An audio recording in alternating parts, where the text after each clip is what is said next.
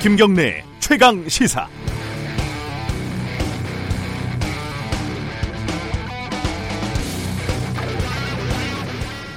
한때 청소 노동자들의 열악한 노동 환경이 큰 이슈인 적이 있었습니다. 저도 십 년도 더 된 얘기긴 하지만 현장을 그때 여러 번 취재를 한 적이 있습니다. 화장실 구석을 합판으로 막아가지고 휴게 공간을 만들고 구내식당에서 눈치가 보여서 그곳에서 도시락을 까먹던 분들, 한여름에 에어컨도 없는 골방에서 어, 눈치가 보여서 역시 문까지 꼭 닫고 쪽잠을 주무시는 어머니들, 어, 선풍기라도 연결을 하려고 했는데 골방에 콘센트가 또 없어가지고 강의실에서 전기를 이렇게 끌어와서 썼더니 강의실 학교에서 치우라고 난리가 나서 속상해하던 청소 노동자들 기억이 납니다. 세월이 많이 흘렀고 어, 또 처우가 많이 나아졌다고 합니다. 노조도 만들어지고 이제 적어도 최저임금은 받게 된 곳이 많다고 하고요. 정규직이 된 곳도 있습니다. 어, 그런데 지난 구일에 서울대 공과대학에서 청소노동자가 휴게실에서 숨진 사건이 벌어졌습니다. 평소 심장질환을 앓고 있어가지고 사인은 병사라고 합니다. 그런데 그 기사와 함께 실린 어, 서울대 청소노동자들의 휴게실 사진은 십 년 전과 거의 달라진 게 없었습니다. 에어컨은 당연히 없고요. 사진에서도 곰팡이 냄새가 날 정도의 어, 상황이었습니다. 국내 최고의 대학이 이 정도입니다.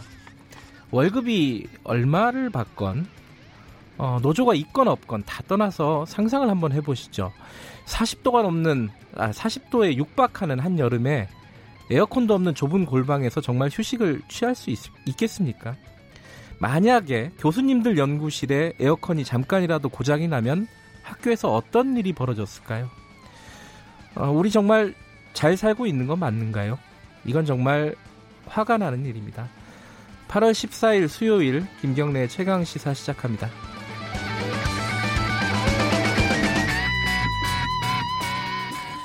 네, 김경래 최강시사는 유튜브 라이브로도 함께하고 계십니다. 어, 문자 참여 많이 해주시고요. 샵 구칠삼공으로 보내주시면 되고요. 짧은 문자는 오십 원, 긴 문자는 백 원 들어갑니다. 스마트폰 애플리케이션 콩으로 보내주시면 무료로 참여하실 수 있습니다. 자, 오늘 주요 뉴스 브리핑부터 시작하죠. 고발 뉴스 민동기 기자 어김없이 나와 계십니다. 안녕하세요. 안녕하십니까.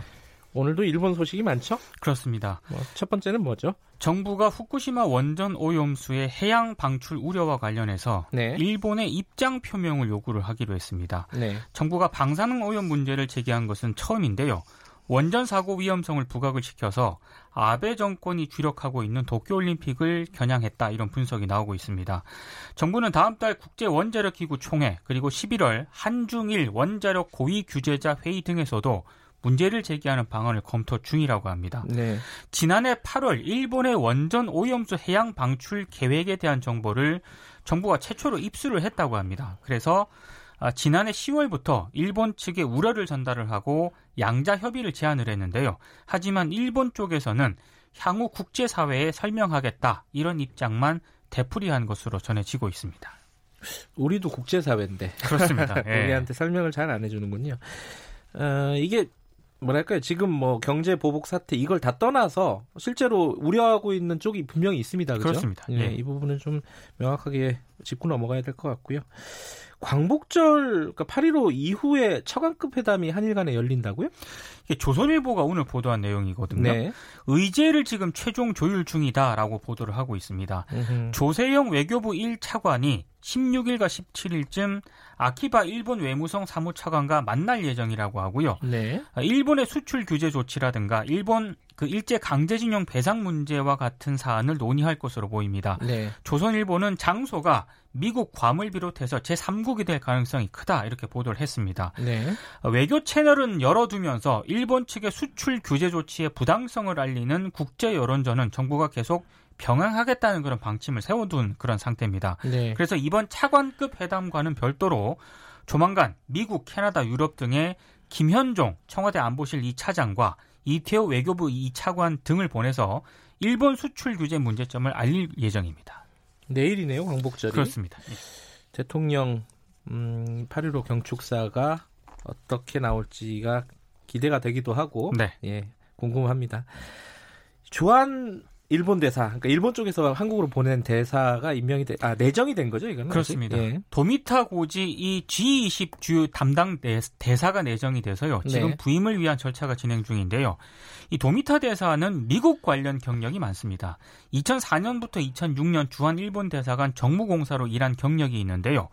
이 전임자들은 일본에서 외무심의관을 지낸 뒤에 주한 일본 대사가 되는 그런 과정을 거쳤거든요. 네. 근데 이번에 도미타 대사 같은 경우에는 외무심의관을 거치지 않고 바로 주한 일본 대사로 부임을 하게 됐습니다. 으흠. 의도적으로 일본이 격을 낮춘 것 아니냐라는 그런 지적이 나오고 있습니다. 논란도 있죠. 그렇습니다. 예. 한국에 대해서는 강경파로 좀 분류가 되는 그런 인사인데요. 예. 도미타 대사의 아내가 일본에서 유명한 그 미시마 유키오라는 그 소설가의 예. 장녀입니다. 네. 미시, 미시마 소설가 같은 경우에는 구구 인사로 또 분류가 되고 있는데요. 네. 천구백칠십 년 도쿄 육상 자위대 건물에서 할복 자살한 그런 인물입니다.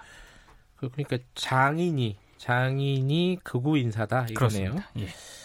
아, 이게 뭐 아그레망 뭐 이렇게 동의 절차가 좀 있지 않습니까? 지금 진행 중입니다. 뭐 반대하기는 쉽지는 않겠지만은 이건 좀 논란이 있을 수는 있겠네요. 그렇습니다. 그죠? 예. 오늘이 그 어, 일본 대사관 앞에서 벌어지는 수요 집회, 위안부 할머니들 문제를 해결하기 위한 수요 집회가 천사백 회 무려 열리는 날이라고요? 천구백구십이 년 일월 팔 일부터 시작이 됐거든요. 아, 구십이 년이요? 이십칠 년 칠 개월 동안 이어져 왔습니다. 네. 오늘 그 천사백 개 수요 시위에서는 세계 각국에서 보내온 연대 메시지를 담은 영상이 상영이 되고요. 연대 발언, 청소년들의 자유 발언 등이 진행될 예정입니다. 네. 그리고 오늘은 일본군 위안부 문제 해결을 위한 아시아 연대 회의가 김학순 할머니의 증언을 기억하고자 지정한 세계 위안부 기림일이기도 한데요. 네. 한국과 일본, 미국 등 열두 개 나라 서른일곱 개 도시에서 연대 시위가 함께 열릴 예정입니다. 아, 수요 집회의 어떤 뭐랄까요? 주축이라고 할까요? 이게 이제 평화나비 네트워크라고 있지 않습니까? 네네. 거기에 활동하고 있는 청소년들이 지금 밖에서 기다리고 있습니다. 아, 예. 오늘 저희들이 좀 모셨습니다. 이 브리핑 끝나고 음, 이 학생들은 어떤 생각을 가지고 있는지 네. 굉장히 열심히 하잖아요. 그렇죠. 예. 저도 이렇게 취재하면서 현장에서 보기도 하고 뉴스에서 이렇게 보면은 아, 저 친구들은 왜 저렇게 열심히 할까? 이게 궁금한 부분들이 좀 있더라고요. 네. 오늘 좀 물어보겠습니다. 디에이치씨 어, 논란은 계속되고 있습니다. 그 요시다 회장이 평소 극우 성향의 인종주의적 망언을 해온 사실도 새롭게 드러나는데요. 인종주의적 망언이요? 네. 네. 일본의 한 매체가 지난해 유월 보도한 내용인데 오늘 한겨레가 이걸 이제 소개를 했습니다. 네. 이 요시다 회장은 평소에 오늘날 일본인들의 조상들은 시베리아에서 왔고 일본인은 아시아에 있는 유일한 유럽인이다라는 다소 황당한 주장을 했습니다. 그리고 요시다 회장이 예. 가짜 일본인인 제일 한국인들은 한국으로 귀국해야 한다. 그들은 일본 정치, 언론, 법에 부당한 영향력을 행사한다. 뭐 이런 주장도 했다고 하는데요. 그 디에이치씨 텔레비전에서 그 패널들의 망언과 관련해서 어제 디에이치씨 코리아가 사과를 하지 않았습니까? 네. 근데 뭐 본사에서 사과를 해야 된다라는 비판도 제기가 되고 있는데요. 평소 여기에 출연하는 패널들은 무조건적으로 아베 총리를 옹호를 하고요. 예. 아베 총리를 비판하는 여론에 대해서는 일본 국민이어도 비난을 멈추지 않았다고 합니다. 디에이치씨 본사 같은 경우에는 뭐 지금 뭐 사과할 생각도 없고 뭔가 노선을 바꿀 생각도 없는 모양이더라고요. 계속 그 혐한 음. 방송을 이어가고 있습니다. 마지막 소식 하나 전해주시죠. 중국 정부가 송환법에 반대하는 홍콩 시위 사태를 본토 무력을 동원해서 진압하는 방안을 검토 중이라고 하는데요. 네. 지금 홍콩 국제공항에서는 이틀째 항공 대란이 빚어지고 있는데 중국 정부와 관영 언론들이 이 시위 사태를 테러로 규정을 하고 있습니다. 그러니까 무력 진압을 위한 명분 쌓기 아니냐는 그런 우려가 나오고 있는데요. 음. 실제로 상당히 상황이 좋지 않다고 합니다. 이 소식은 삼 부에서 좀 자세히 알아보겠습니다. 오늘 밖에 학생들이 기다려서 여기까지만 하겠습니다. 알겠습니다. 고맙습니다. 고맙습니다. 고발뉴스 민동기 기자였고요. 김경래의 최강시사 듣고 계신 지금 시각은 일곱 시 삼십오 분 향해 가고 있습니다.